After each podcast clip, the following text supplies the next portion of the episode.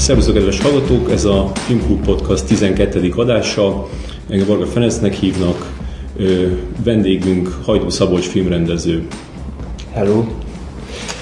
Ö, utoljára három évvel ezelőtt ö, beszéltünk, a, a, akkor a, pont a Biblia Pascal bemutatója előtt voltál.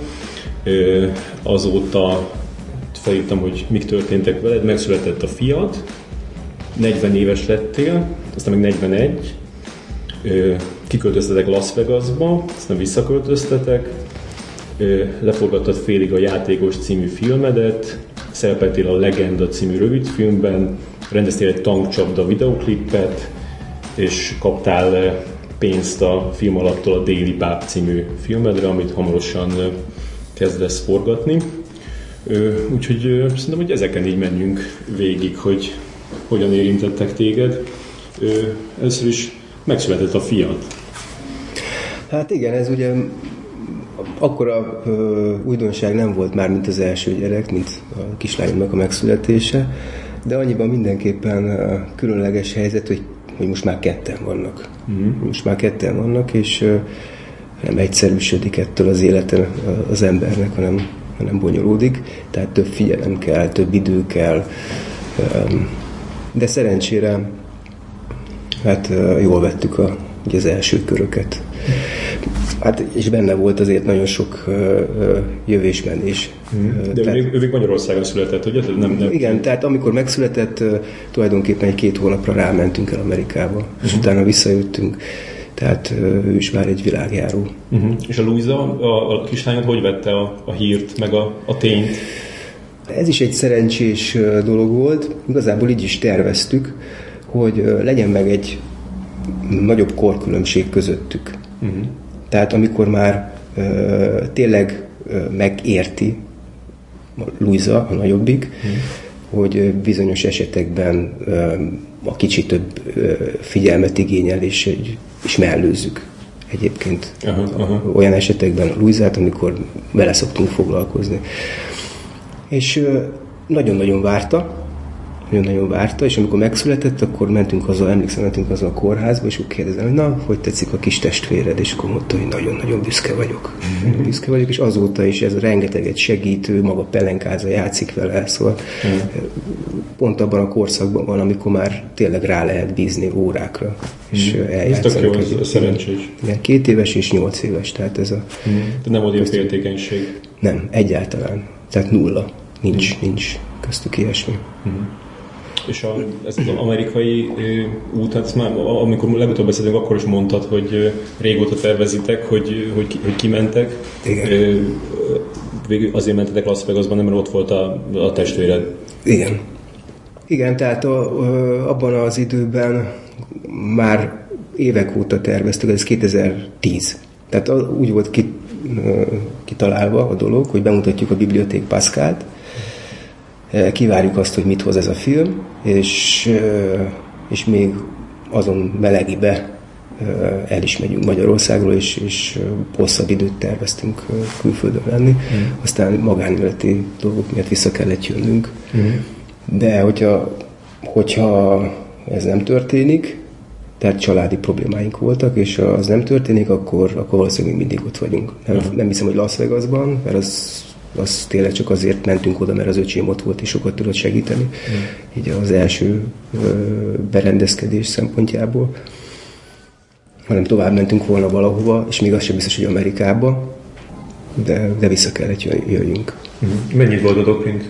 Hmm, hát ilyen több mint egy évet, valami ilyesmi. Nem tudom pontosan, mert én jöttem, mentem, tehát egy adott ponton én ö, kimentem előkészíteni a terepet, már hónapokkal azelőtt, mielőtt a család jött volna, és akkor utána jöttek, tehát a házat, uh-huh. házat megnézni, az iskolát előkészíteni, stb. stb. És utána jött a család, és közben rengeteget utaztunk, meg Orsa is játszott akkor Romániába a filmbe. Uh-huh. Tehát ő onnan ment Las Vegasba, Bukarestbe, vagy kétszer megtette ezt a ezt a túrát. Ja, ezt látom ezt a filmet, amikor egy ilyen nyuszi, ilyen fej van rajta. Igen, akkor, akkor, akkor volt a Biblioték Pászkálnak nagy fesztivál túr, turnéja, és mm. akkor rengeteget mentünk Amerikán belül is, mm. meg Amerikán kívül is. de a táborhely az, az körülbelül egy év, más, nem tudom pontosan mennyi ideig az ott volt Las Vegasban. Milyennek találtad Las Vegas? Mert ez egy elég különös hely. Nem tudom, én láttam egy, egy olyan filmet, ami, amit nem a, a, a, a játszódott a, a, a kaszinó uh-huh. részben, hanem a, a, ahol az emberek laknak, uh-huh. és uh, ilyen, szóval nem, nem így képzeltem el, ilyen, ilyen uh-huh. kertváros, de minden telek ilyen nagyon kicsi volt. Igen. Hát olyan, nagyon érdekes, tehát nagyon-nagyon érdekes hely, szerintem. Vannak ezek a legendák Vegasról, ami elsősorban a játéktermekhez kapcsolódik, a striphez és a downtownhoz. Annak is tulajdonképpen hát egy része igaz, a másik része meg, meg egyáltalán nem.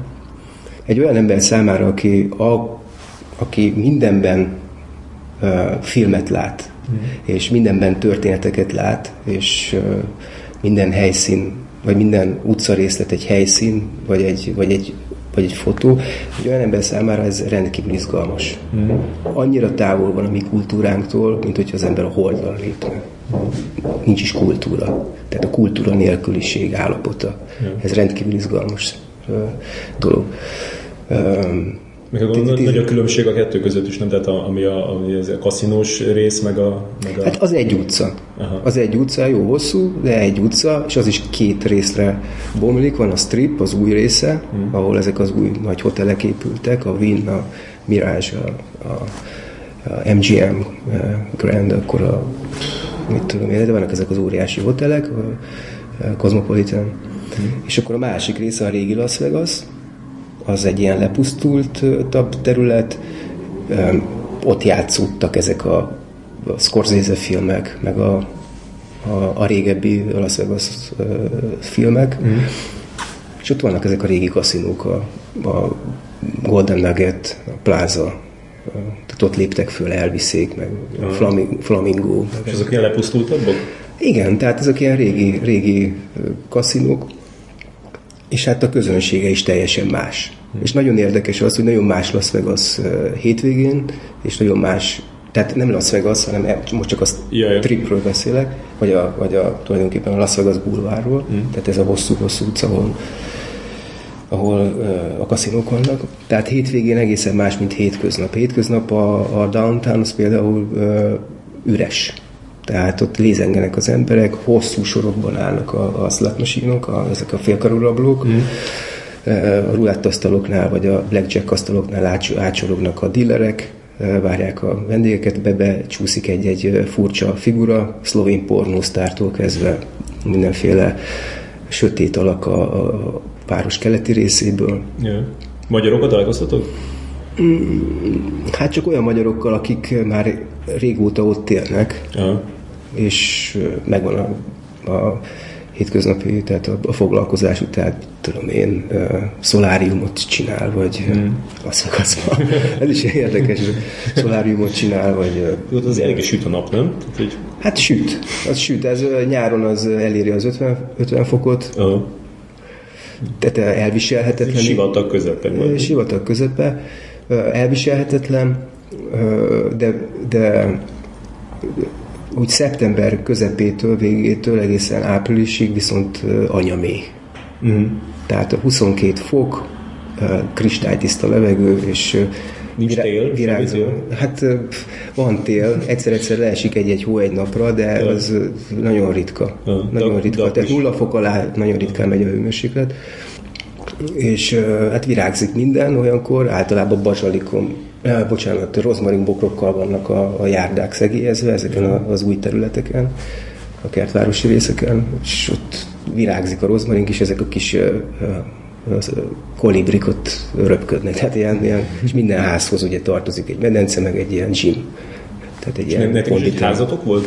Igen, tehát mi egy ilyen két, kétszintes házban laktunk, ahhoz is tartozott egy, béreltük, béreltük azt a házat, egyébként olcsó volt, mint hogyha itt bérelnénk egy lakást. Tényleg? És megvenni egy házat Las Vegasban is olcsó, mint itt egy panel. Uh-huh itt egy panel, kb. 50 ezer, 55 ezer dollárért lehet ott venni egy ilyen típusú házat. Uh-huh. És ott mindenki, aki, a, aki ott lakik, az mind, mindenben a szerencsejáték iparba, vagy ilyen szórakozó iparba? Ez az a legenda, ami nem, ugye nem is lehet igaz. Tehát uh-huh. ez egy kétmilliós város. Tényleg? Akkor, mint Budapest. Jézus. Két milliós város, ahol vannak kórházak, ahol vannak iskolák, ahol vannak, mit tudom én, tüzéptelepek, és, és minden, minden, ami, ami egy két milliós városban van, és a legtöbb ember az ezekben dolgozik. Orvosok, tanárok, egyetem van, a Las vegas tudom én, mi a neve. Hmm. És a nagy része ugye ott dolgozik az embereknek. Szerintem a stripre egyszerűen le se járnak. Hmm. Le se járnak, nem oda járnak kirándulni, hanem van közelben egy Lake Mead nevezetű hely, egy tó a Hooverdem, Hoovergátnál, hmm. fel van duzzasztva a Colorado, és akkor oda járnak le, vagy lemennek Los Angelesbe, vagy átmennek Mexikóba, vagy átmennek Utahba, vagy ez Arizonába, ott vannak ilyen gyönyörű szép nemzeti parkok, vagy a közelben van ilyen, ilyen alpokszerű sí terep, ahova nyáron is tulajdonképpen föl lehet menni. Tehát a Las vegas elsősorban oda járnak, és sokan jönnek le, jöttek le, tehát általában az van, hogy ezek Los Angelesből jönnek le, mert nagyon olcsó, kedvező az adózás, olcsón tud jó körülményeket teremteni, és van munka lehetőség. Mm-hmm. Ez a nyugati része egyébként a városnak, úgy kell elképzelni, hogy kb. 40 km hosszan tudsz átmenni egyik helyről a másikra. Uh-huh. Keresztbeszeli észak-déli irányba a, a strip, a várost. A nyugati része az tulajdonképpen a középosztály és a felső tízezer, a keleti része az pedig a lepattant, a keleti, észak-keleti része az pedig a lepattantabb, tulajdonképpen ilyen Mexikó kisvárosra, vagy mm-hmm. városra emlékeztető mm. hely. És ti még laktatok? Melyik részében? Hát mi a jobbik részében laktunk. Aha, aha. Egyébként sok sztár költözik oda le, mai napig ott élnek. Ja. Tudom én, teniszet, Agassi, ja. vagy ott élt ugye, izé, akkor halt meg pont, amikor kim voltunk, Tony Curtis. Ja. Elvis ott élt haláláig egy hotelbe. Ja. Igen, hát sokan vannak, akik a, így a karrierjük alkonyán leszerződnek valamelyik szálló, és minden este fellépnek. Tehát vannak ilyen humoristák is, meg énekes, mint a Liza Minnelli, vagy Igen, a, a Celine Dion. az, az, az, azt hiszem, hogy amikor ott voltunk, akkor ő is ott volt. És ugye van a, a Cirque du Soleil, az tulajdonképpen az egyetlen ilyen igazi kultúra, amit kultúrának valamennyire lehet nevezni. Aha. Az ott uh, csinálja, csinálja futószalagon az előadásait. Mm-hmm. És rengeteg és abban van a testvéred? Volt. Igen? Volt, igen. Ő azt felbontotta a szerződését. Uh-huh. Már akkor, amikor mi kim voltunk, akkor már nem dolgozott ott. Uh-huh. És hol mented dolgozni? Hát ő eleve több lábon állt már akkor. ő személyi edzőként edzette is mondjuk Celine Dion táncosait, vagy, uh-huh. vagy ezeket a Las Vegas milliárdosokat. Fénycsőgyáros, gyógyszergyáros, cukorbeteg, megvan rémű, hogy meg fog halni. Uh-huh. És, és, az jó pénz, amikor így, így egy embert edzel konkrétan. Igen, és akkor ez egy elég jó óradíjjal. Uh-huh. Neki meg volt ez a másodállása a Szíduszole, mert nem nagyon tudta csinálni, hogy a Szíduszole ez úgy nézett ki, hogy, hogy Ugye ő egyetlen egy előadásban volt benne, ez a K című előadás, az volt akkor abban az időben, amikor létrehozták a világ legnagyobb művészeti vállalkozása, tehát több mint 300 millió dollárba került. Magát a színház épületét felépítették eh, eh, erre az egy előadásra az MGM Hotel mellé. Aha. Tehát az MGM Grand, MGM uh, közös produkció volt ez.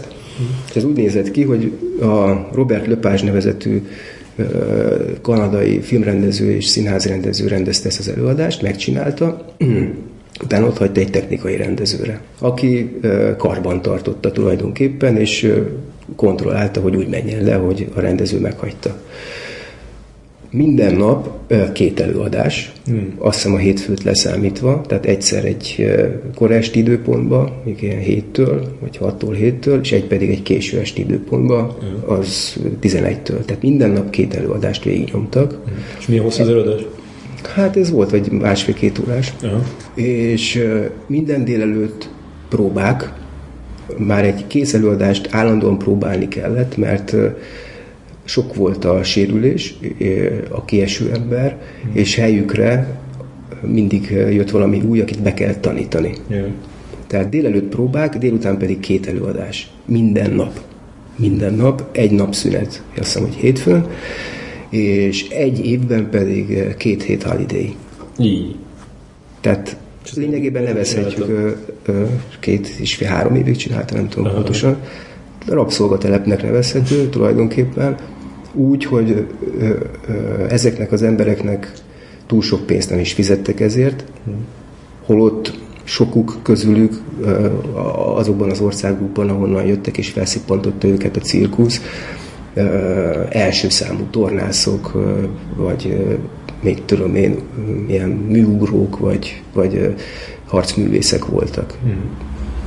Tehát ők feladták ezt a presztist a, a, egy másik fajta presztisért. Az igaz, hogy, hogy Las Vegasban azok az artisták, akik a Cirque vannak, nagyon nagy elismertségnek örvendenek, tehát sokkal könnyebben jutnak előnyökhöz, mint, mint, mint egy átlagember. Uh-huh. Azt mondja, hogy a Cirque dolgozik, ó, oh, Cirque ez fantasztikus, és stb. stb. De nem nagyon tudják kihasználni ezt, mert egyfolytában, egyfolytában ott vannak. Uh-huh. Egyfolytában ott vannak, és általában bér, bérlakás. Én voltam egyszer egy ilyen, talán brazilok voltak, olyan ugrócsapat, ilyen, hát eléggé lepattant, ilyen albérletben laktak, nem tudom hányan, már évek óta. Nem nagyon tudtak egyről a kettőre lépni. Volt egy, egy ominózus eset, amikor um, egyszer csak jött a hír az MGM felől, hogy srácok, itt gáz van ezzel az előadással, mert 6 vagy 8 perccel hosszabb, mint amiben megegyeztünk. Mm. És a technikai rendező, ugye ő nem volt egy ő, egy, ő csak egy technikai rendező nem volt, nem volt, egy, nem volt egy kreatív elme.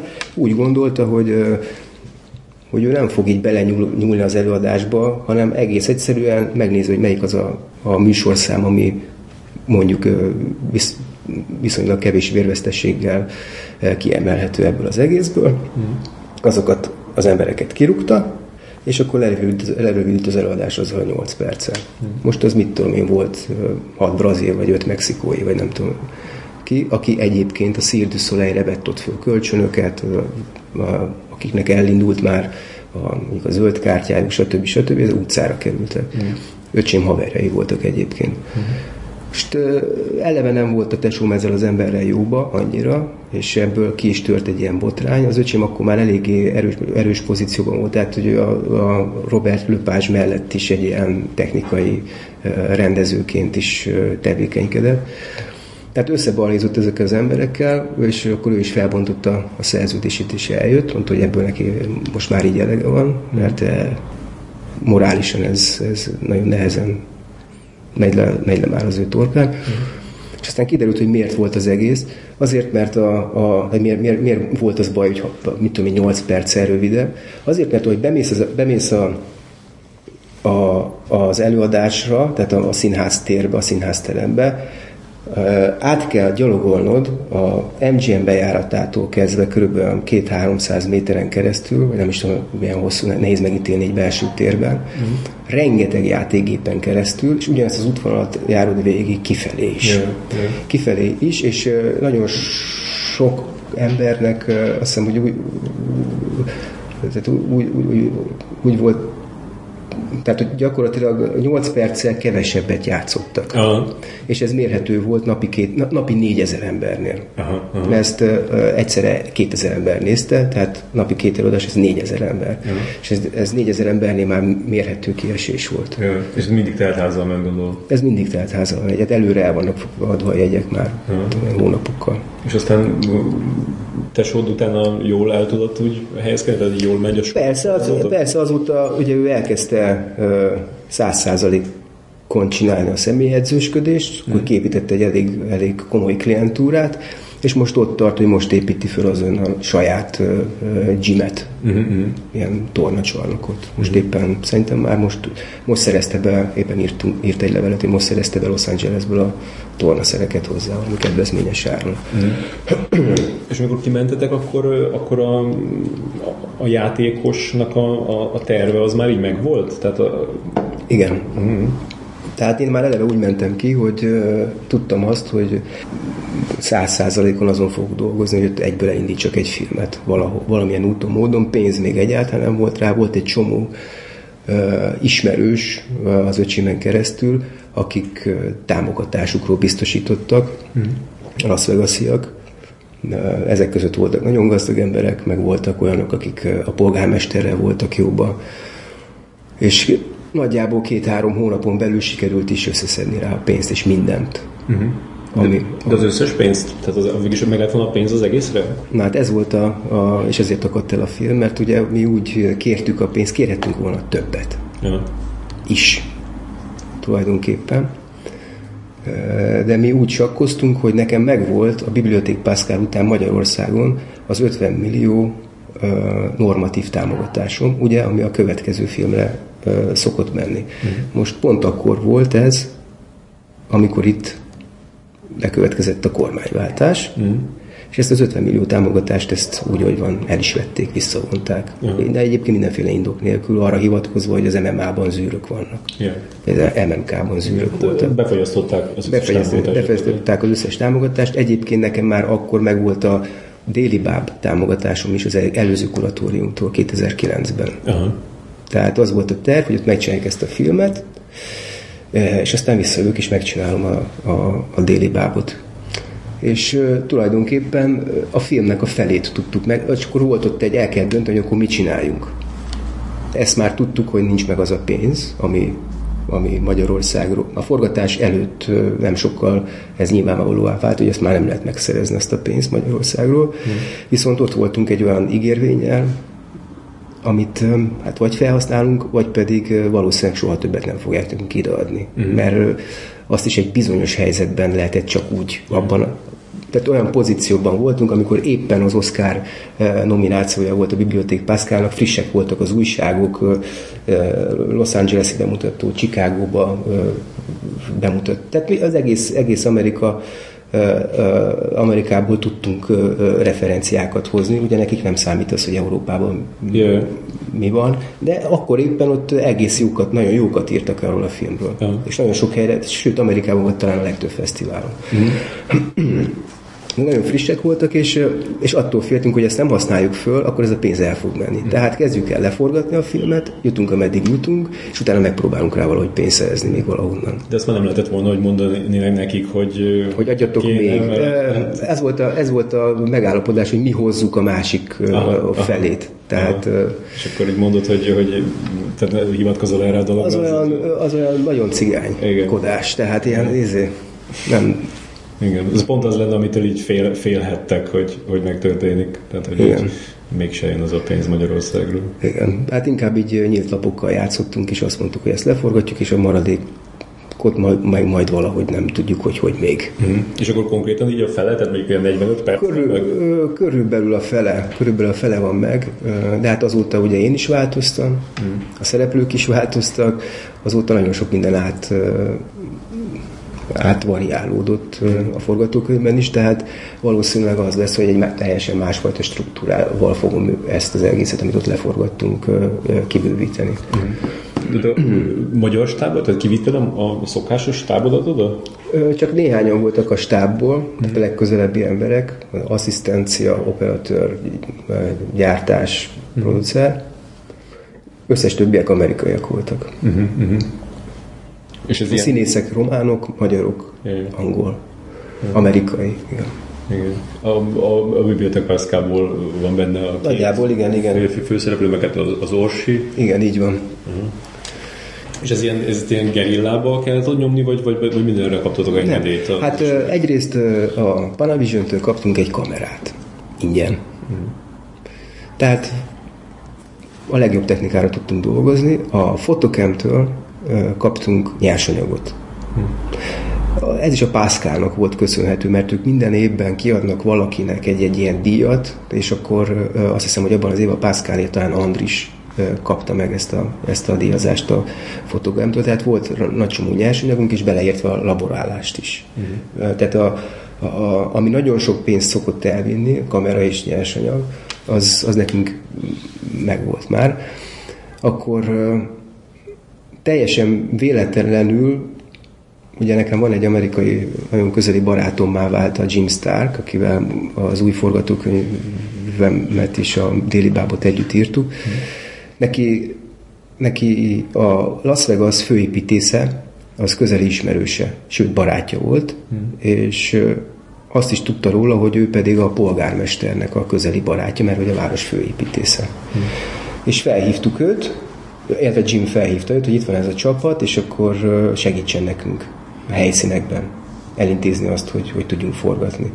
És akkor ő azon nyomban hívta is a polgármestert, azt úgy hívták, hogy Oscar Goodman, egy színész mm. egyébként, egy őrült színész, és én tényleg két hónap, vagy három hónap után, miután meg, megérkeztünk Las Vegasba, már ott ültem a Oscar Goodmannek az irodájába, és mutogatta képen, hogy hova nem menjünk be, mert ott ránk lőnek, tehát ott nem biztonságos, de itt, itt, itt ezek a részek, ezek teljesen jók. Akkor volt egy, egy-két kaszinóba érdekeltsége a Cortezbe, oda ingyen mehetünk forgatni, stb. stb. Tehát megvoltak nekünk az engedélyeink, és hát nagyon filmbarát az egész hely. Mm.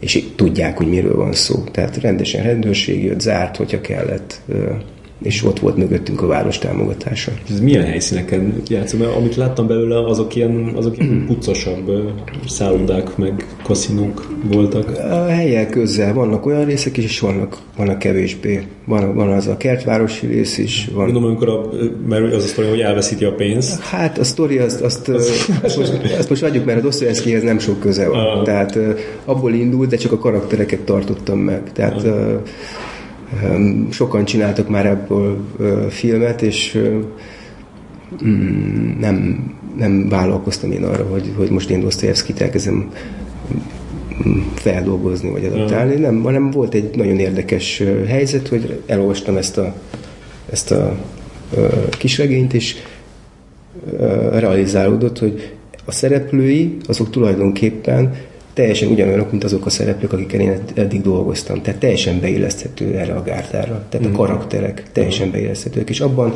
nagyon szabadon el lehet e- ezekkel a karakterekkel menni egy másik történetbe is. És mm. akkor én ezt, ezt az utat választottam. Mm. És ez nem szokatlan, hogy, vagyis hogy szokatlan, hogy, hogy filmre, filmre fordítatok, hogy azt gondolja az ember, hogy most már mindenki szinte digitálisan hát, forgat. Hát azért nem, egyébként nem, de én, én még soha nem forgattam digitálisan. Aha. Tehát én az összes filmet filmet forgattam, amíg lehet, amíg még még van rá esély, addig még mindig filmre fogok forgatni. Hm. Van, van egy ilyen vonulat, akik ezt mondják, mint a Christopher Nolan és ezt mondja, Tarantino is ezt mondja, hogy... Igen, én, én azt hiszem, hogy velük vagyok ebben a ja. történetben. Tehát akkor azért is a déli bábot is filmre fogod. Igen, azt aztán végképp. Aha, aha. Azt aztán végképp. Vannak még problémák a digitális technikával, mindig teszteljük, mindig kipróbáljuk a legújabbakat. Nagyon érdekes, nagyon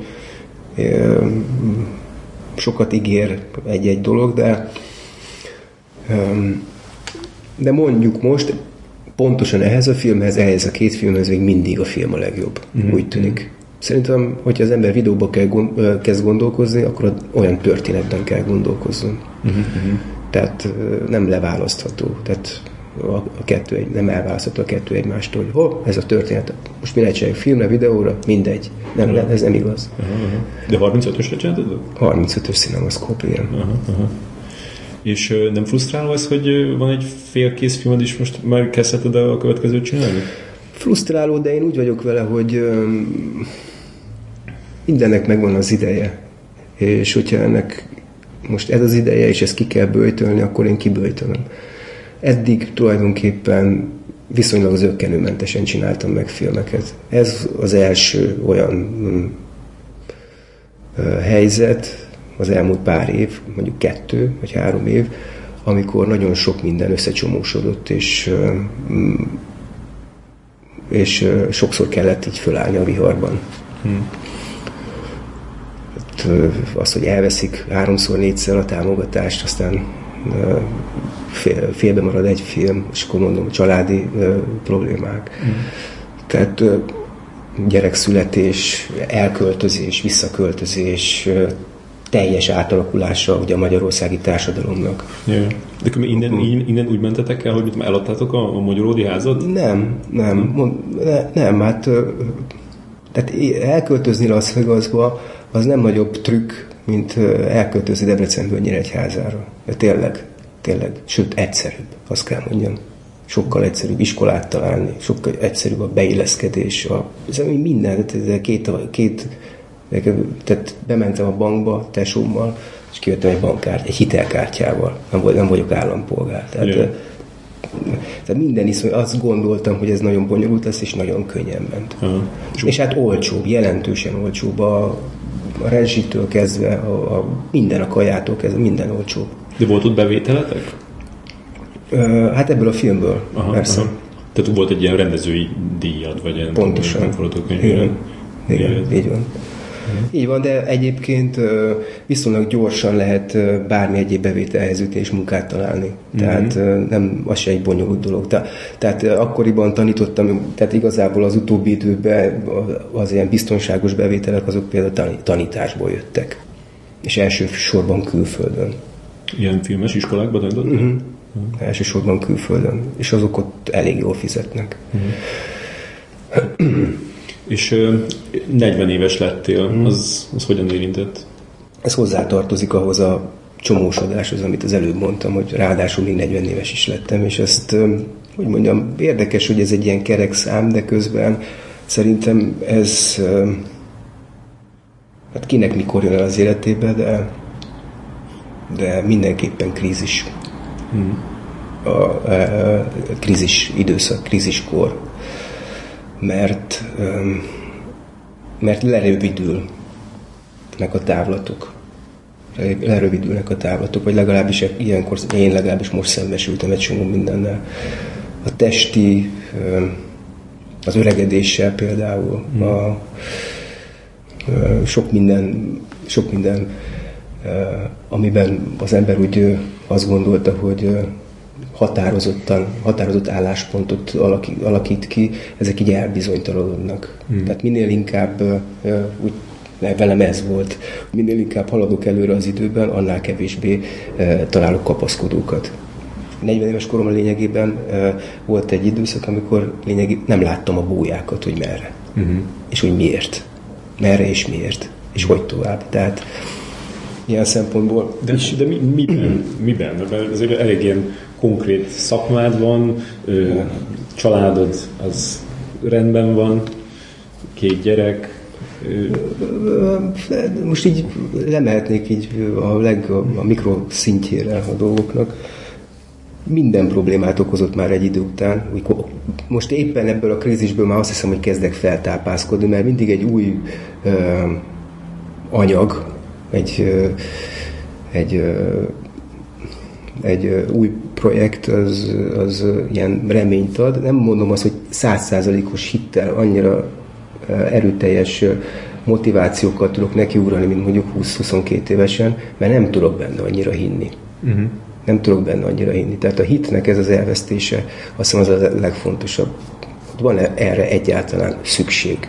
Aha, tehát nem abban nem hiszel, hogy, hogy nem készül el, vagy hogy elkészül el, hogy, hogy... Hanem egyáltalán, hogy van-e erre szükség, amit csinálunk. És ez újra és újra és nap mint nap felmerül ez a kérdés. Aha. És meg kell erősítenem folyamatosan magamat, hogy miért van erre szükség. Nem csak magam miatt van rá szükség, de hogyha magam miatt, akkor magam miatt van rá szükség. Aha. Hogy csináljam. Ezeken 20 éves, 30 éves koromban egyáltalán nem gondolkoztam. Ja. Volt egy ilyen, ilyen számot vetettél a, a az életeddel? Hát ez folyamatos, ez minden egyes film, és lényegében nekem minden napom számvetés, ez se eltelik el, tehát, de így ez az utóbbi, mondom, egy-két évben, és mondom, köszönhető, köszönhető annak is, hogy, hogy nehéz dolgokat kellett megoldjak, ez így halmozottan támadott rám ez, a, ez az érzés. Mm-hmm. És még azzal meg vagy elégedve, hogy, hogy e, e, e, eddig hány filmet tudtál csinálni? Vagy úgy érzed, hogy többet is lehetett volna? Ez nem, nem, nem megelégedés kérdése, mert nem versenyzek. Tehát ja. magammal sem, meg az idővel sem, meg senki mással nem versenyzek.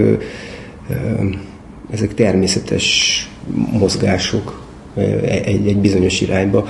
Tehát elkezdek gondolkozni valamin, és eljutok egy kérdéshalmazig, azokat körüljárom, nem feltétlenül a válaszokat keresem, hanem egyszerűen csak, csak körüljárom ezeket a kérdéseket, és bizonyos kérdések tovább vezetnek egy másik irányba, és, és, és ott újabb kérdéshalmazba botlok bele, és ott azokat megint körüljárom. Ez történt az elmúlt tizen nem tudom hány évben, amióta filmeket készítek. Mm. Ennek van egy természetes sodrása. Mm. nem erőltet, nem, nem érdemes azt gondolom erőltetni. Tehát ha hív a távolság, akkor arra az ember megy. Ha pedig nem hív semmi, akkor, akkor nem mész. Mm. Érted? Az, hogy most öt filmet csinált, vagy tíz filmet csinált, azt hiszem teljesen mindegy, ha ez a mozgás, ez természetes. Uh-huh. Természetesen vezet egyik a másikból. Egy egyik uh, pontból a másikba. Tehát ilyen szempontból... De ez így, ugye, ugye, ez, ugye ez, ez így megtört valamennyire? Tehát, hogy így nem, nem vezetett természetesen? Igen, azt éreztem, hogy ezt e, e, most folyamatosan újra kell terveznem. Hmm. Tehát az, hogy ott marad egy film, amivel belepottottam egy problémát, és nem tudtam ott azt eléggé körüljárni, mert, mert el kellett tőle szakadjak. Hmm. És itt pedig már Magyarországon van egy másik film, amit meg már régen el kellett volna forgassak, két éve. Tehát ezek nekem a két évvel ezelőtti problémáim. Tehát elkezdem túlhaladni ezeket a problémákat, és, és az a feladatom most jelen pillanatban, hogy érvényesítsem újra. Ja. Ö, aktualizáljam saját magam számára is. Uh-huh. A déli bábot. Például a déli bábot, de a játékosnál is ugyanez a helyzet. Uh-huh. Tehát ez egy kizökkenés mindenképpen. Uh-huh. Nagyjából én két évenként csináltam filmet. Két évenként jött ki egy-egy film, tehát az elmúlt tíz évben, 2010-ig csináltam öt filmet, nagyjából így jön ki, és itt ez egy hosszabb idő. Így jött volna ki a játékos. 2011-ben kezdtük el, 2012-re jött volna ki. Mm. Most az én legközelebbi filmem, ha minden jól megy, és semmi nem jön közbe, akkor az 2014-ben lesz, tehát négy év telik el. Yeah. Tehát ez mindenképpen egy a természetes sodrásból való kizökkenés. Mm. És arra nincs semmi esély, hogy a játékos még gyorsan befejezzétek? Nem, az most úgy, úgy van tervezve, hogy most már itt ez start pozícióban van ez az új film, ezt mindenképpen elkezdjük májusban forgatni. Mondom, hogyha nem történik valami olyan súlyos dolog, ami miatt nem tudjuk leforgatni, és amikor annak vége, akkor elkezdjük a játékost beizzítani. Uh-huh. Csak mert mondtad, hogy most mész külföldre hónapokra, azt hittem, hogy az... Nem, mész... rendezek egy előadást. Ah, okay. Temesváron. Aha, aha. Egy színe... Színházi előadást, igen. És micsoda? Színház. De hogy nem mondod meg, hogy mi az előadás? Azt is, de egy létező Nem, nem, nem, nem egy sportról levett darab. Aha. Nem egy sportról levett darab, van ott egy nagyon szimpatikus társulat. Mm. Tulajdonképpen egy kőszínház, de úgy működik, mint egy független színház, mm. és szabad kezet kaptam, hogy csinálják velük valamit. Mm. És elkezdtünk dolgozni nyáron. Csináltam nekik egy workshopot, most ezt a két ünnep között folytattuk, és februártól március végéig. Mm-hmm. Kimentek a, az, az, az egész családdal kimentek? Hát nem. Csak te? Én meg Orsolya megyünk ki. Aha, igen. És a gyerekek itt maradnak? És a gyerekek itt maradnak a nagyszülőkkel. Aha, aha. És akkor, és akkor májusban megkezditek a, a déli bebot? Így van. De annak még van valami, ott, ott van valami mondjuk ilyen külföldi pénz, ami még kell hozzá? Azt hát, nem, annak áll, annak áll a költségvetése. Ja. Ez egy angol-szlovák-magyar koprodukció. Hmm arra vég, végül is minden együtt van most. Uh-huh. El tudjuk kezdeni. Uh-huh. Arra majd kicsit később térünk, még, még, még van két dolog előtte, hogy egyrészt, hogy megint színészkedtél, játszottál ebbe a, ha nevezhetjük a, a, egy kis szerep a Legenda című uh-huh. rövid filmben. Az milyen volt? Hát ez nagyon szimpatikus, nagyon kedves a Marci, uh-huh. elhívott, tehát ez nem színészkedés, az egy, ez, az egy extra, uh-huh. extra megjelenés abban a filmet. Kedves, kedves dolog volt. Tök jó hangulatú forgatás egy fél óra, vagy hasonló volt uh-huh. az egész. De különben ilyen színészkedés nem hiányzik valamennyire? Nem. Egyáltalán nem, sőt egyre inkább úgy érzem, hogy, hogy nem nagyon szeretek így reflektorfénybe lenni. Uh-huh. Igazából régebben sem szerettem, amikor színészkedtem, nem azért, nem, nem azért csináltam én azt, hanem valahogy ott is valami vonzott a színpadra, vagy lehet, hogy azért, mert gyerekszínészként oda keveredtem a tornából. Egy, egy, egy gyerekszínjátszó társaság, társulatban, és akkor ezt a modellt láttam magam előtt, hogy ezen az vonalon kell tovább menni. Mm. de nem, nem egyáltalán nem hiányzik. Lehet, hogy most a Temesvári előadásban egyébként részt fogok venni, nem mint színész, hanem mint egy irányítója az egész mm-hmm. előadásnak. De, de ott leszel miközben igen, történik. tehát hogy jelen vagyok, igen. Ja, mint a Maladipében, a Maladipé. Ott csinálja ezt a, igen. a srác. Hm. Mi lett a izével? Mi lett a Petőfivel? Azt nem találtad még meg a Petőfidet? Nem, nem. Hát ezek azok a dolgok, amik tudod egy ideig életjeleket adnak, úgy néz ki, hogy, hogy meg tud valósulni, és adott ponton egy elhalnak, elhalnak, mint egy, mint egy elvetélt magzat tulajdonképpen. Ja. És sok oka van, hogy miért. Itt, itt nyilván elsodortak más filmek, nem feltétlenül, én úgy látom, hogy nem biztos, hogy jó, hogyha belecsapok egy ilyen, egy ilyen ö, ö, darásfészekbe mondjuk, yeah. abban a helyzetben. Tehát kitegyem magamat egy, egy, egy, egy kitegyem egyáltalán Petőfit, mondjuk a politika csatározat, csataterére. Uh-huh.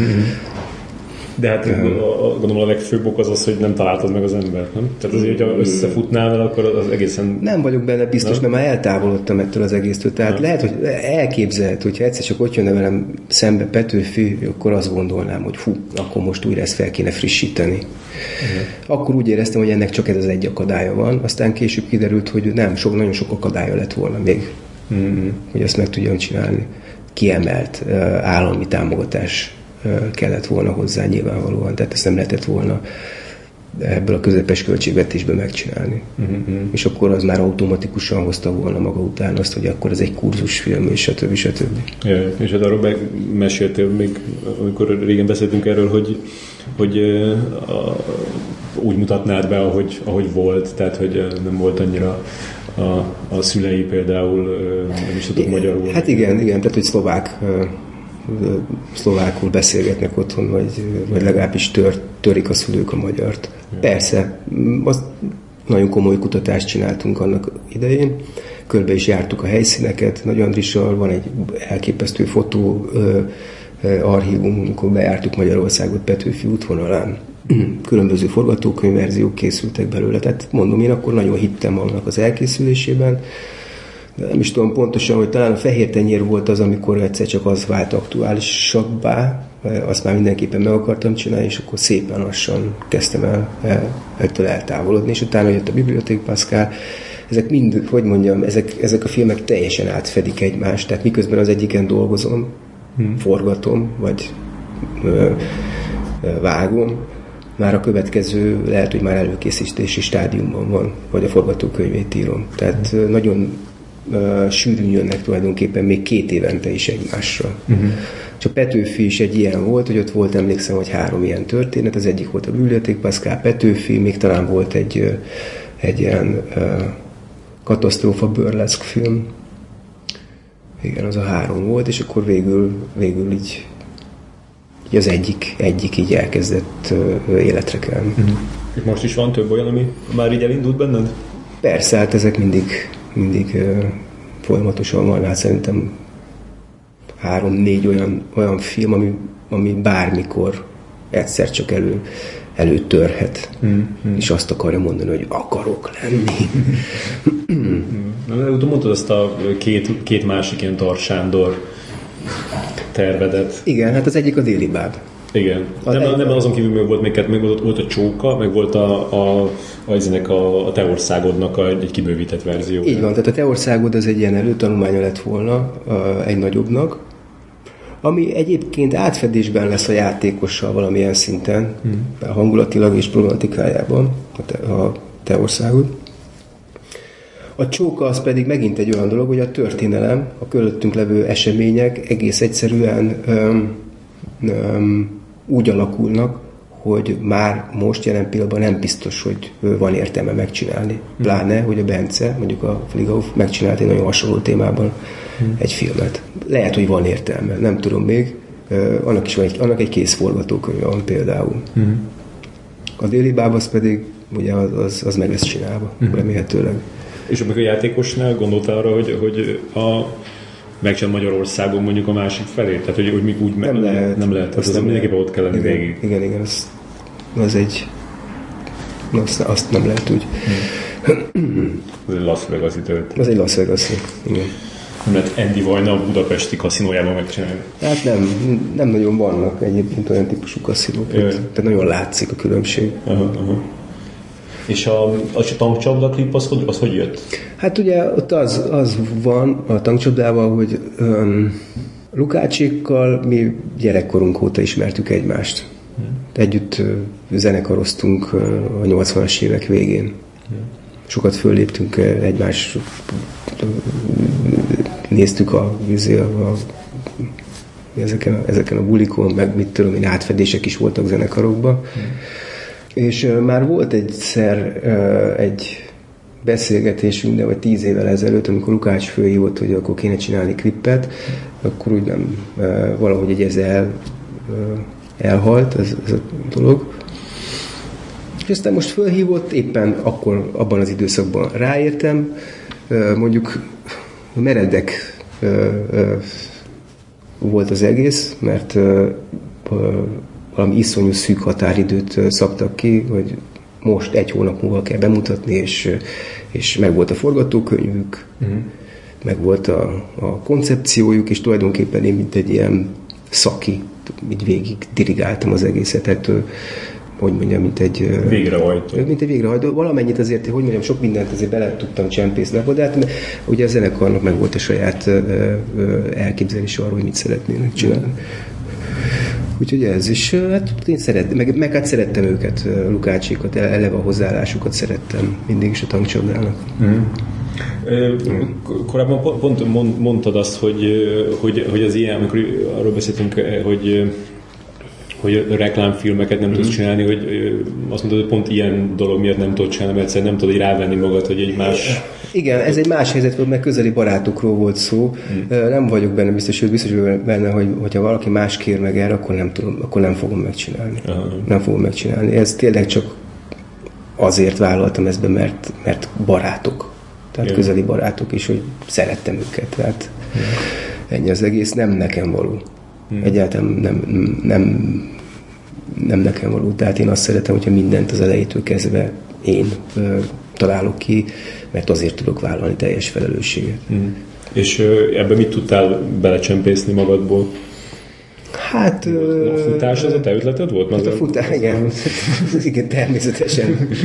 A futás összekötései ezeknek az elemeknek, stb. De meg volt a szereplőlista is, tehát Aha, még igen. szereplőkben sem nagyon lehetett ebben eltérni, tehát meg volt, hogy kik kellenek, hogy benne legyenek. Aha. És az is, hogy mit csinálnak azok az emberek? Ö, Az nem teljesen, tehát abban, abban lehetett valamit ö, egy kicsit mozogni. Aha.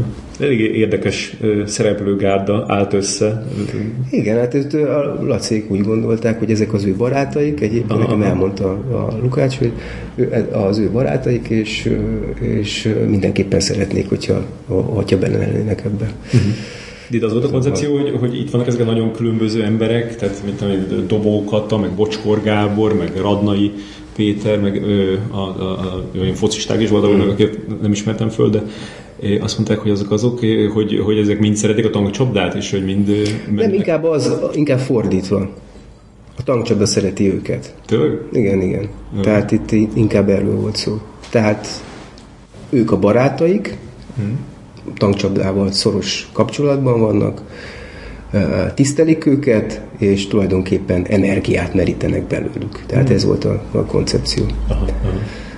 Akkor menjünk rá a déli bábra, hogy végigcsináltad gondolom ezt a, ezt a, film, a film alapnak a forgatókönyv fejlesztési ilyen, nem tudom micsodáját, folyamatát. Az milyen, az milyen volt neked? Igazából nekem nem kellett elvileg végigcsinálni ezt, mert hogy mi egyből gyártásra adtuk be a filmet, és meg is kaptuk rá a támogatást. Ennek ellenére mégiscsak elindult egy ilyen fejleszgetés, ami, hát hogy mondjam, tehát az a helyzet ezzel. Én azt gondolom, hogy, hogy én mindenkinek nagyon nyitott vagyok általában a véleményére. A stábtagoknak is nem feltétlenül azoknak az embereknek, és nem kizárólag azoknak az embereknek a véleménye érdekel, akik, akik mondjuk a legközelebb vannak, kreatív munkatársak, mondjuk a történethez, tehát operatőr, társforgatókönyv, stb., hanem az egyszerű stábtagok véleménye is érdekel, tehát meg szoktam ezt hallgatni, és útközben is, mikor készülök egy filmre, szoktam mesélni részleteket, és szedek fel információkat, hogy tapogassam ki, hogy kinek mit jelent ez a dolog. És tulajdonképpen ez a forgatókönyvírói, hogy nevezük ezt, fejlesztői műhely, mm. ez azt gondolom, hogy semmi másban nem különbözik attól, mint hogyha én szólnék néhány ismerősömnek, és azt mondanám, hogy gyertek, olvassátok el ezt a könyvet, és, és nem feltétlenül szakmabelieknek, és mondjátok el a véleményeteket erről. És biztos, hogy mindenkinek lenne egy olyan észrevétele, amit az ember megfontolhat. Hát körülbelül ez, ez történt itt is, hogy... De hát ez is az elképzelés. Hát igen, igen, ez az elképzelés uh, tulajdonképpen. Um, de nem tudom, hogy ez mitől több. Uh-huh mitől speciálisabb, mint hogyha tényleg meghív, odahívnék három-négy embert, anyukámat mondjuk, uh-huh. téged, és még néhány embert odaadnám nekik, és elmondatnám a véleményüket, uh-huh. hogy lássuk, hogy mit, mit jelent ez számotokra. Tehát te nem érzed úgy, hogy, hogy azoknak az embereknek, akik ott vannak, van egy olyan, olyan szakmai tudásuk, ami, ami... Lehet, hogy van, de sőt, biztos, hogy megvan a saját területén mindenkinek de azért azt ne gondoljuk, meg gondolom, ők senki sem gondolja saját magáról azt, hogy minden hangszeren tud játszani. Hmm. Itt nagyon-nagyon sokféle film van, nagyon sokféle út van, nagyon sokféleképpen lehet filmet csinálni. Én nem hiszek a forgatókönyv minden hatóságában, sőt, sőt, azt kell, azt kell mondjam, hogy azok a filmek, amik en, amiken én szocializálódtam, azok mind olyan típusú filmek voltak, ami, aminél a forgatókönyv legalábbis a hagyományos vagy konvencionális értelemben amerikai típusú uh, story uh, vezetős uh, forgatókönyv nem nem, nem számottevő, tehát nem, nem, nem, az, nem, az, nem az a struktúrája. Az egész magyar filmes hagyomány, hogyha belegondolsz, de a legnagyobb magyar filmek a kezdetektől, azok mind olyan típusú filmek, ahol nem ilyen típusú forgatókönyvek alapján készültek. Szegény legények, Makkároly szerelem, hmm. Szimbát, az egész tar életmű, hmm. Jeles Kis Valentino. Tehát ezek szabadabb formák, sokkal szabadabb formák, de hogyha távolabbra nézünk, Fellini, vagy Tarkovsky, vagy ö, ö, mit tudom én, Cassavetes. Hmm ezek, az, ezek pontosan eltérnek ezek, ezektől a merevebb vagy, vagy minden kérdésre magyarázatot váró és találó struktúráktól. Tehát én nem mondom azt, hogy, hogy például egy ilyen műhely ne ülnének olyan emberek, akik ért, értenének a dolgukhoz, de a saját dolgukhoz értenek. Mm-hmm. Én azt gondolom. És azt nem feltétlenül tartom szerencsésnek, hogy, hogy rá van húzva egy, egy egyenkabát minden filmre. Uh-huh. Érted? Tehát, hogy még élesebben fogalmazzak. Az amerikaiak nagyon jól csinálnak hamburgert, és én is bemegyek néha, mert jól esik egy, egy, egyszer egy, egy, egy, egy hamburgert megenni, nincs semmi gond a hamburgerrel. De nem feltétlenül gondolom azt, hogy Magyarországon hamburgert kell csinálni, és azt sem gondolom, hogy az amerikaiak például tudnak gulyáslevest csinálni, mm. vagy uh, túrós csúszát, hacsapaplikás túrós csúszával. És uh, vannak uh, olyan kis uh, konyhák, ahol a háziasszony pedig elképesztő specialitásokat tud csinálni. És hogyha összekeverjük a hamburgert mondjuk a, a túrós csúszával, mm. vagy a gulyáslevessel, akkor az olyan típusú ételt a disznóolba szokták felszolgálni. Mm. És kedves rullaszín állatok fogyasztják el. Tehát ezek, ezeknek a keveredéseknek egyáltalán nem látom értelmét. Tehát itt, mm. itt speciális, speciálisan főzünk, Magyarországon, speciális a kultúrának a, a mozgása, és azt hiszem, hogy ebből kell kiindulni. Ezek, ezek a receptek, és mindenkinek van saját, saját hogy mondjam, specialitása. Mm-hmm. De volt olyan dolog, amit így rád, rád, rád kényszerítettek? Nem, nem, nem kényszer, nem, nem hiszem, hogy kényszer, legalábbis eddig a pontig remélem, hogy nincs kényszerről szó. Mm. Ezek javaslatok, leírják azt, hogy ez szerintük visszalépés, vagy elő, mihez képest, uh-huh. milyen ízléshez képest visszalépés, vagy előrelépés. De, de ők mit mondanak a, a, a, tehát a miben visszalépés? A... Mondjuk egy előző verzióhoz ja, képest, hogyha én újraírok egy, előző, egy, egy verziót. Érted? Ja, ja. Tehát mihez képest, milyen ízléshez képest, milyen dramaturgiához képest. Hmm. Bennem eléggé határozott vízió él e, ezzel a filmmel kapcsolatban. Hmm. Aztán pontosan tudom forgatókönyv nélkül képről képről, hogy mit szeretnék leforgatni. Hmm. Sokban nem fog változni. Akárhogy mazsolázok ott a forgatókönyvet, három-négy verzió ott van a fejemben, és a bármiben hiányt érzek ott a forgatáson, azt valahogy ki fogom tölteni. Mm-hmm. Mert ott van a fejemben, már megírtam. Yeah. Legfeljebb most az utolsó verzióból kivettem, de az, az még ott van. Aha. De hogyha ennyire, ennyire tudod, akkor, akkor mégis ne, ez nem, nem is áll ez a, ez a probléma, hogy, hogy, tehát hogyha, hogyha nem tudnád, akkor és azt mondanád, hogy hát majd azt ott kitalálod, akkor, akkor az egy sokkal ijesztőbb dolog lenne mondjuk számukra. Ez bizalmi kérdés szerintem. Itt a legfontosabb egyébként a bizalom. Tehát egy film nem attól lesz jó vagy rossz, hogy milyen a forgatókönyve. Szerintem köze nincs hozzá. Attól függ az a, a, a, film minősége, hogy ki csinálja meg, ez az elsődleges, mm. mert rettenetesen szarból is tud valaki ö, ö, nagyon jó dolgot kihozni, mm. és nagyon jó forgatókönyvből is tud nagyon rosszat kihozni. Példa rá egyébként általában az amerikai filmek, amik itt forognak le. Aha. Ugye itt forgatnak hónapokon keresztül, és aztán bemész a moziba, és várod, hogy mikor jelenik meg benne Budapest. És nem jelenik meg benne Budapest, vagy csak nagyon-nagyon minimálisan. Mm. Akkor ott azzal a forgatókönyvvel valami nem stimmelt. Mm. Különben nem költöttek volna el rá millió dollárokat. Hittek benne, azt gondolták, hogy az kész van. Mm és mindig kiderül, hogy nem. Nem a forgatókönyv van készen, hanem a film van végül is készen. Mm. Egy hang, de még akkor sem, akkor sincs készen, amikor te ott látod a vágóval a, a vágószobába, az egy hang, ami a visszhanggal együtt lesz érvényes. Egy vonal, amit majd folytat mm. valaki mm. magában. Mindig látszik ez, egyébként Oliver Stone-t hívták ide, erre a, e, tulajdonképpen azt mesterkurzusnak nevezett dologra. Mm. Az első dolga volt az, amit elmondott, én egyébként pont ugyanezeket mondta el, én Mexico City-ben voltam egy hasonló szállszon, mm. Hogy amikor megvágja a filmét és megnézi az első verziót, akkor utána mindig öngyilkos akar lenni. Mm. Ugye ezt itt is elmondtam, olvastam. Mm. Valami nem működött a forgatókönyvben, hiába csinálta. Tehát megvan egy belső víziója az embernek, és ö, ott az ember csak azt tudja eldönteni, szerintem egy kurátor csak arra ö, lehet képes, hogy azt mondja, hogy ebből lehet valami. Össze kell, össze kell hozni a rendezővel azt a történetet képzeletben. Vajon ez a rendező az eddigi munkái alapján, és stb. stb. mit hoz ki belőle? Hmm. Lehet-e belőle valami? Vagy nem lehet belőle? Ö, ennyit, ennyit lehet csinálni, és akkor hogyha a rendező bizonytalan bizonyos dolgokban, abban lehet segíteni és terelni olyan irányba, de azt a bátorság, én soha nem engedném meg magam azt hiszem azt a bátorság, hogy bárkinek a könyvéhez így nagyon határozottan tudnék javaslatokat tenni. Mm.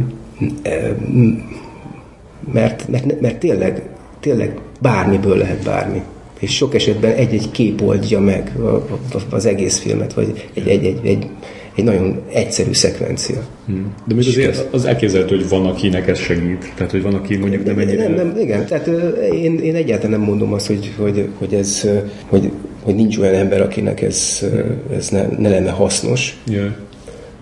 Valószínűleg van ilyen ember, akinek ez hasznos, mert soha nem dolgozott még olyanokkal, olyan ö, munkatársakkal, akik odafigyelnének rá, és akik meghallgatják a véleményét, és konstruktív javaslatokkal állnak elő. Hmm. Nekem szerencsém volt, mert általában olyan holdudvart próbáltam magam köré szervezni, akik támogattak és, és el, elláttak jó tanácsokkal. Hmm. Ez elég sokszor felszokott merülni bennem mondjuk egy, egy, egy film kapcsán, hogy, hogy ennek az embernek nincs, aki, ami egy mondjuk egy rossz film kapcsán, hogy ennek az embernek nincsenek barátai, akik megmondták volna neki, hogy, hogy ez itt tök béna. Hát lehet, hogy vannak, de úgy látszik, mintha az jó lenne. Tehát ez, ez, az, az mindig az utolsó pillanatban, mondom, az a vágószobában még akkor se. Az akkor derül ki, amikor a közönség beül rá. Mm. Ez tényleg akkor derül ki. Az, az a percben, hát rengetegszer mindig vannak ezek a legendák, de igazak. Amikor a, a megcsinálta a Slumdog Millionert, a, a Danny Boyle, mm. hogy arra a filmre ugye nem nagyon tudott ő sok pénzt összeszedni. Mm. Onnan tudom, hogy a díszlet tervezője az nálunk volt, akkor éppen a Biblioték Pascalval voltunk kint helyszínen Romániában, és lemondta azt a filmet, amit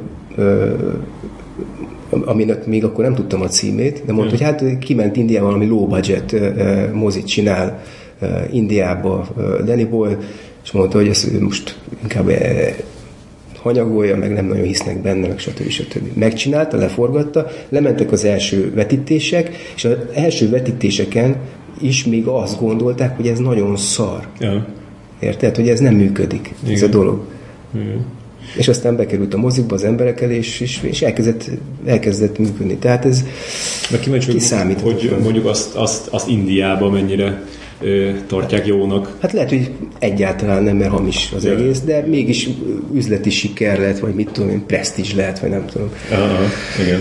Hát a óriási nagy siker volt, azt mondom, Igen. 300 valamennyi millió dollárt az az és nem került sem ennyibe. És nem került semmibe, így van. Igen.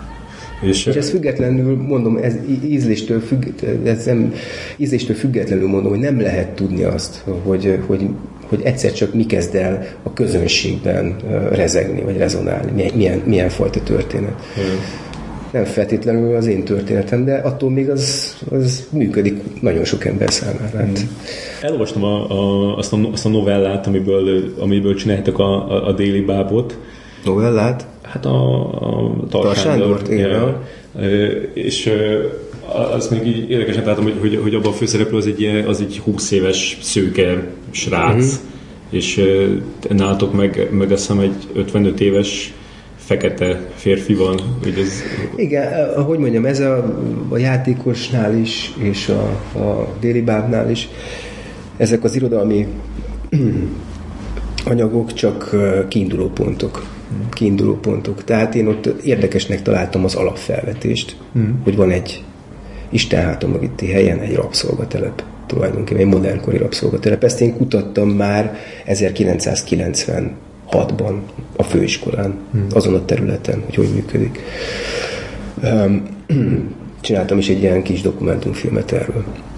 Mert ez az egy dolgot találtam érdekesnek, hát, hát jól van megírva, természetesen Tar Sándor írta, ez egy tök jó dolog, yeah. de végül is mégiscsak olyan, mint egy torzó lenne az a novella. Yeah. Uh, és én nagyon szabadon elkezdtem ezt használni, ezt a, ezt a történetet. Kibővítettem, megcsináltam az elejét, a közepébe nagyon sok mindent hozzátettem, és, és kihúztam a végét, és egy egészen más történet. Tehát valószínűleg, aki majd megnézi a filmet, és utána olvassa a novellát, azt mondani, hogy kettőnek nincs köze egymáshoz. Aha, tehát aha. semmi, tehát nagyon halvány és távoli ö, ö, rokonságot mutat hmm. a dolog. Nem lesz Pepe a Sándor az ilyen ö, jó hétköznapi szoció világ, ez pedig egy, egy, egy, egy metaforikus westernmese. És miért változtatod meg, meg miért, miért lett néger a főhős? Ez az érdekes dolog, azért lett, mert igazából erről akkor kéne beszélni, amikor elkészül a film, mert nagyon sok szimbólum nyit ablakot különböző értelmezésekre, és ez pedig az egyik olyan szimbólum uh-huh. a fekete szereplő uh-huh. egy rabszolgatelepen, Magyarországon, Magyarország vidéken. Uh-huh. Az idegen a helyiek között, és, és sok minden más. A szimbolikus Hortobágyi pusztába, uh-huh. a magyar történelem szempontjából, és a magyar film szempontjából szimbolikus területen. Uh-huh. Tehát azért nem szívesen beszélek pláne szimbólumokról, mert azért vannak hogy ne kelljen róluk beszélni. Uh-huh. Azért fogalmaz az ember általában metaforákkal, mert végtelen rétegek nyílnak meg, és, és mindig az kezd el rezegni, mindig ahhoz képest kezd el ezekben a rétegekben rezegni valami, aki nézi. Yeah. Annak az embernek a felkészültsége, életkora, érzékenysége, stb. Mm. és ott fogjátok fölvenni Hortobágyon? Igen, tehát már elindult ennek az előkészítése, megvannak a helyszíneink, és most folyik az engedélyeztetés. És milyen képarányjal? Ez ugyanaz a, Cinemascope 35. Mm-hmm. Tehát West, mondom, western yeah. se. Yeah. Tehát, uh, western ballada, vagy neo-western, vagy hogy, yeah. hogy lehetne ezt beazonosítani. Mondtad a, a, a csókával kapcsolatban azt, mm. hogy, hogy amiért egy kicsit így elvesztette az aktualitását, mm. vagy, vagy a frissességét, hogy már más csinált egy, mm.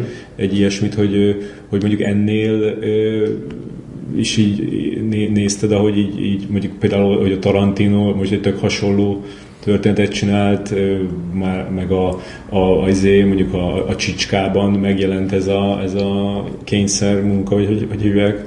Az érdekes, ezek a, ez, a, ez a történet, mint hogy mondom, ezek évek óta lappan, ezek már mind megvoltak akkor, mikor mi megkaptuk a hírt, hogy, hogy a ja, ja. Tarantino... Izé, azért, azért lehet bosszantó. És, és, de egyébként nem bosszantó, annyira más, amiről mi beszélünk, tehát annyira más itt, egy ilyen történet, annyira más jelent minden, és egészen más jelent, mint a csicska, tehát mm. nem, nem, nem feltétlenül. A, a, csókánál azért gondolom azt, hogy problémásabb, mert szűkebb az értelmezési tartománya. Mm. Szűkebb az értelmezési tartomány, ott egyértelműen cigány-magyar konfliktusról van szó. Mm. Itt ez sokkal tágabb ez sokkal univerzálisabb. Itt nem feltétlenül csak Magyarország, bár Magyarországon jelző, és nagyon sok minden szinte csak Magyarországon érvényes, mégis sokkal nagyobb távlatokban értelmezhető a dolog. Nem egy népcsoportról van szó. Nem. De szóval nem akarok ebbe belemenni. Yeah, yeah. Igen, az ilyen az mindig a, csak úgy bosszantó, hogy, hogy, hogy, hogy mások, akik mondjuk így nem tájékozódtak arról, hogy, hogy például ez mikor kezdtél ezzel mhm. foglalkozni, akkor így rásütik azt, hogy... Jó, de tudod, hány western film készül egy évben? Nagyon sok. És hány szerelmes film készül, vagy, vagy tehát ugyanabban a témában hány, itt, ilyen szinkronitások vannak. Az em, van, van, a, van a világnak mindig egy adott rezgés, és az ember, hogyha arra érzékeny, akkor egyszer csak ezt fölvesz, és bizonyos, egy, emlékszem, amikor, amikor Pascal csináltuk, akkor ugyanez volt. Uh. Hát Ginorba jött, tehát már, már, már hülyét kaptunk tőle, hogy már nem tudom, hanyadik ilyen szextrafik film indul el. Uh, tényleg. A románoktól, oroszoktól, nem tudom mondani, mindenki már elkezdte. Érdekes módon az úgy levegőben volt akkor, egészen más irányban mozdultam el, és tök örülök neki, hogy, hogy végül is ezt megcsináltuk. Igen, igen. És más lett. Más lett, mint azok, érted? Tehát... Igen. A, amikor Jim Starkkal interjúztak, akkor ő mondta, hogy, hogy így fe, megemlített a, a Tarantino nevét konkrétan, mm. meg a John Woo nevét is, mm. hogy, hogy a, a, tehát hogy e, e, ebbe olyan, olyan akció jelentek lesznek? Nem, nem, nem, nem, nem. Tehát azokat azért említette meg, mert valahogy be kell magának is nőni az, hogy, hogy milyen irányba megyünk. Tehát szóval ez a film azért sokkal közelebb áll, legalábbis most az én agyamban például, hogy mondjam, Kuroszavához, vagy, mm. vagy Kaurismakihoz, vagy Zsármoshoz, vagy nem tudom, tehát ezek, ezekhez a rendezőkhöz, mint, mint, mint az akció. Aha.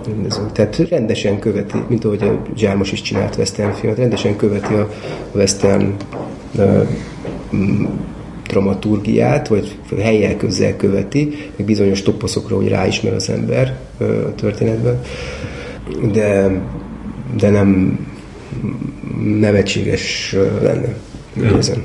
Mm. Még eddig nem nagyon, nem nagyon csináltál soha akció jelenetet, nem? Tehát a, a, a Bibliotek Pászkában már volt egy, mm. egy kicsit a, a tengerparton, de, de hogy milyen, milyen egy, egy akció jelent, amit te csinálsz? Hát ez ki fog derülni. Ez, arra én is, én is kíváncsi leszek. Hát erre rendesen fölkészülünk most. Uh, ugye ilyenkor az van, nagyon viszonylag hosszú akciójelenet van a filmben. Igazából egy, egy, amit legalább egy héten keresztül fogunk forgatni. A filmidőből elég sok. egyébként. Hmm. Tehát elég, elég sokáig tartó dolog. És hát rendesen lépésről lépésre megyünk, az sem más, mint egy, sőt, ugyanaz, mint hogyha egy, egy kettős párbeszédet dolgoznál fel, ott is lépésről lépésre halad az ember. Itt egyszerűen csak bonyolultabb technikailag sok minden, én úgy gondolom. Ugyanúgy fantázia kell hozzá, és, és, és precizitás, de mindenhez az kell. Hmm. Mindenhez az kell.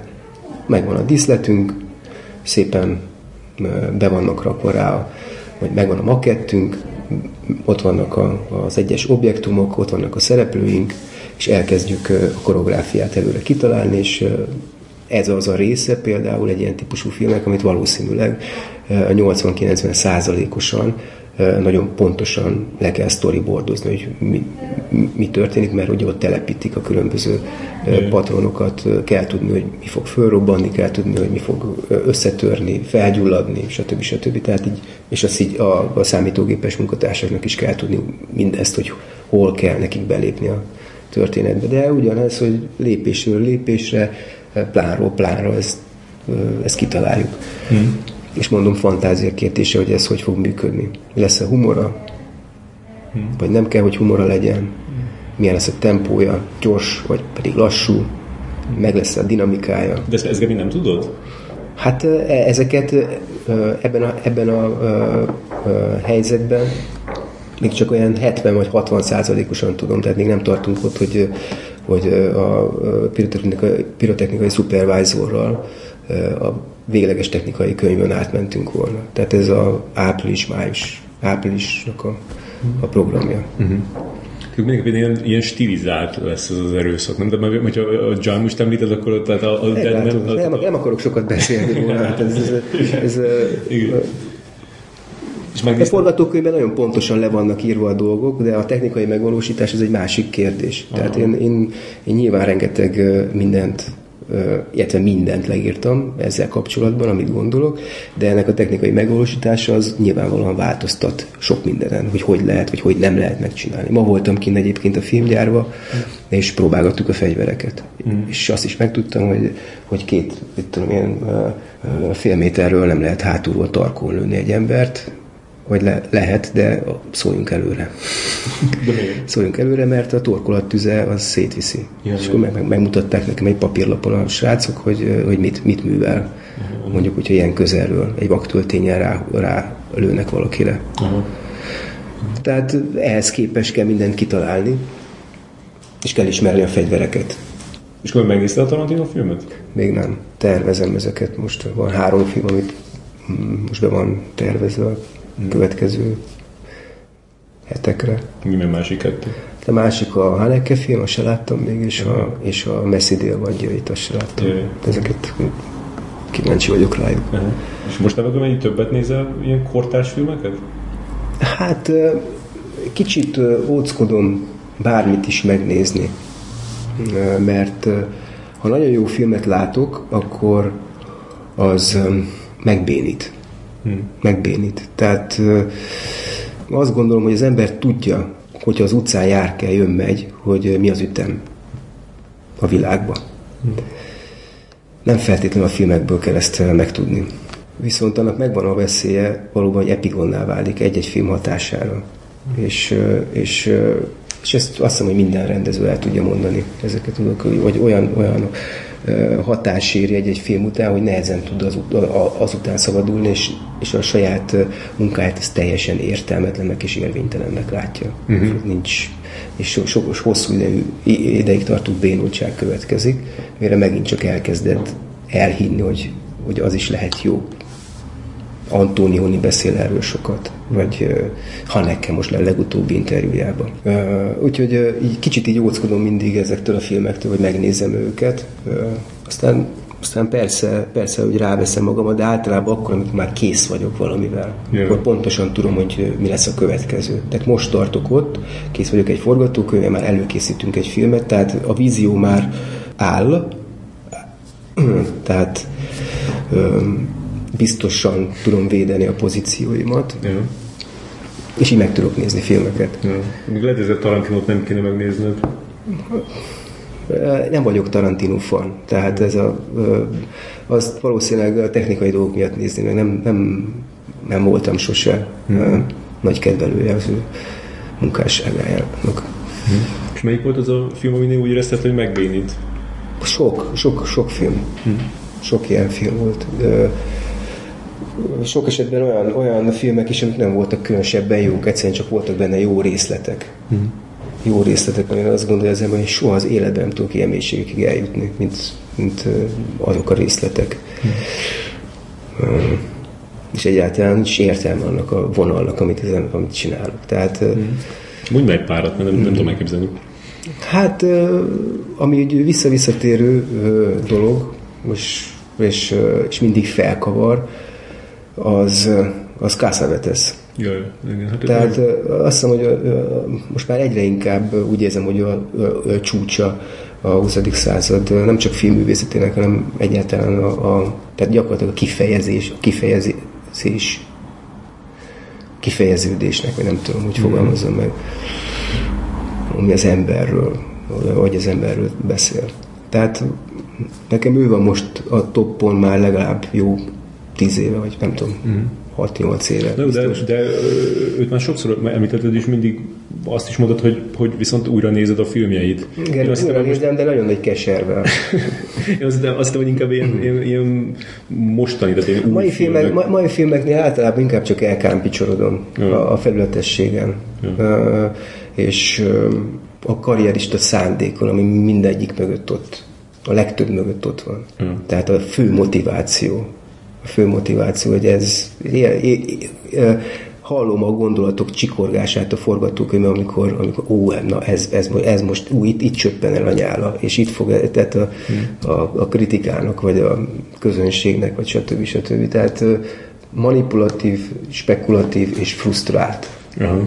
A filmek többség, amit én mostanában láttam. Valamelyik évben végignéztem a teljes Káni programot, és ott éreztem ezt beleértve a Terence Malik filmtől kezdve mm, mindegyiket, uh-huh, ami abban, a, abban az évben volt például.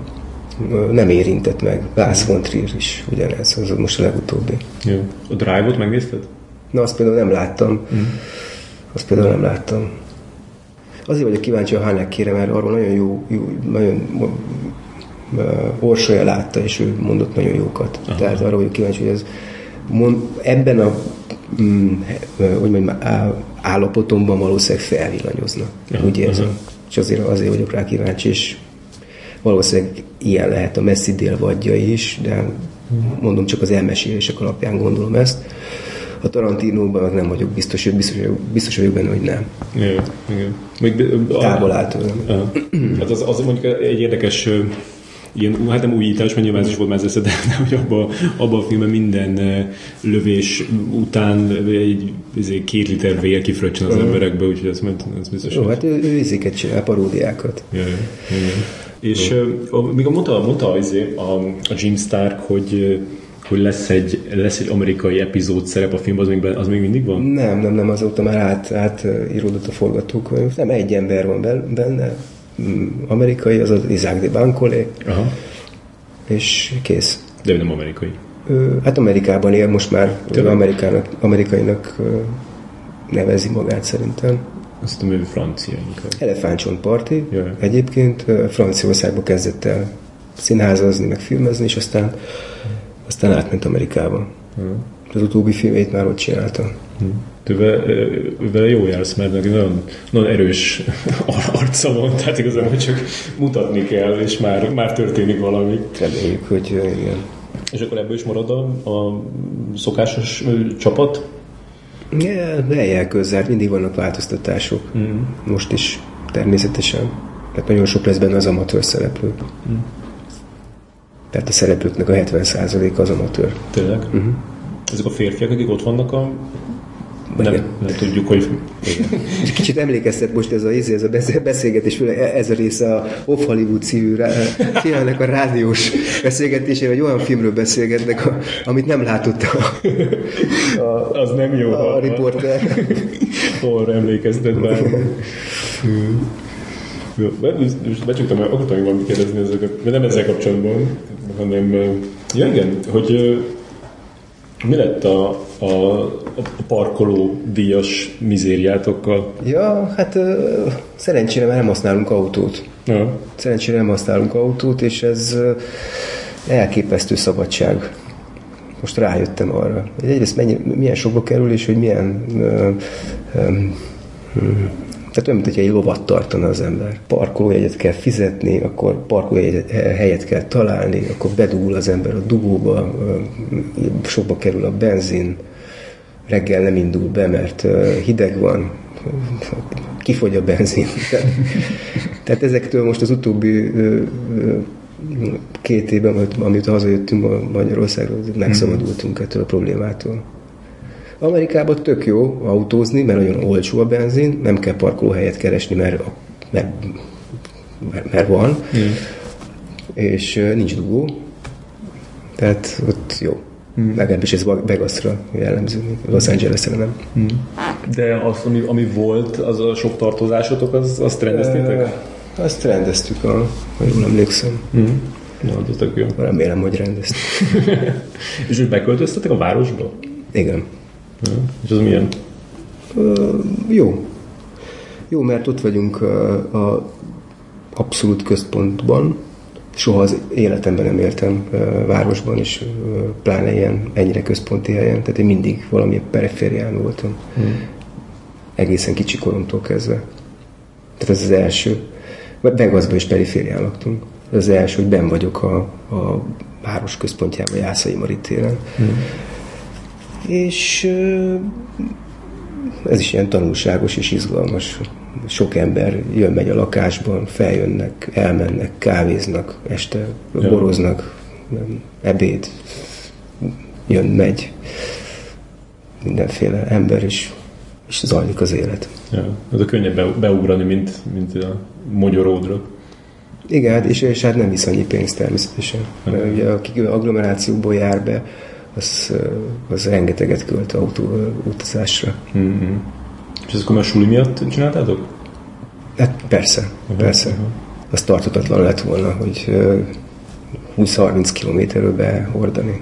Uh-huh. Reggel, hazavinni este, aztán még bevinni zongora órára, meg bevinni. Uh-huh. Az lehetetlenség. Még akartam még az elején kérdezni, hogy, hogy te amikor így a gyerekvállalásra gondoltál, akkor akkor milyen, milyen nemű gyereket szerettél volna? Volt benned ilyen? Először, amikor először az volt, hogy kislányt szerettem volna, igen, volt bennem, hogy kislányt szerettem volna. Hmm. Másodjára pedig mindegy volt. Ja. Tehát úgy, úgy, úgy elképzeltem, elképzeltem azt, hogy ez milyen tökéletes lenne, hogy van egy kislány, meg egy kisfiú, de nem volt ez ilyen és kis kisfiú lett. Tehát, és milyen jó az, hogy a nagyobbik a kislány, a kisebbik a kisfiú tud vigyázni, anyáskodik, tehát Jö. én végül is így tökéletesen jött össze. A dolog az öcsémnek három fia van, Jö. és mindig mondja, hogy mennyire szeretnének egy kislányt is. Jö. És miért nem akarták kisfiút? Vagy miért még mondtad, hogy inkább kislányt akarsz? Ele, de fogalmam nincs. Jö. Nem tudom, valahogy valahogy ez, ez, ez de hogy azt képzeltem el, hogy nekem kislányom lesz. Mm-hmm. És milyen a fiú? Hát uh, nyersebb karakter. nyersebb. Tehát uh, kőkemény akarat. Egy, egy vágy gép. Tehát egyfolytában valami vágy vezérli, amit ki kell elégíteni. Mm. De cuki, nagyon aranyos.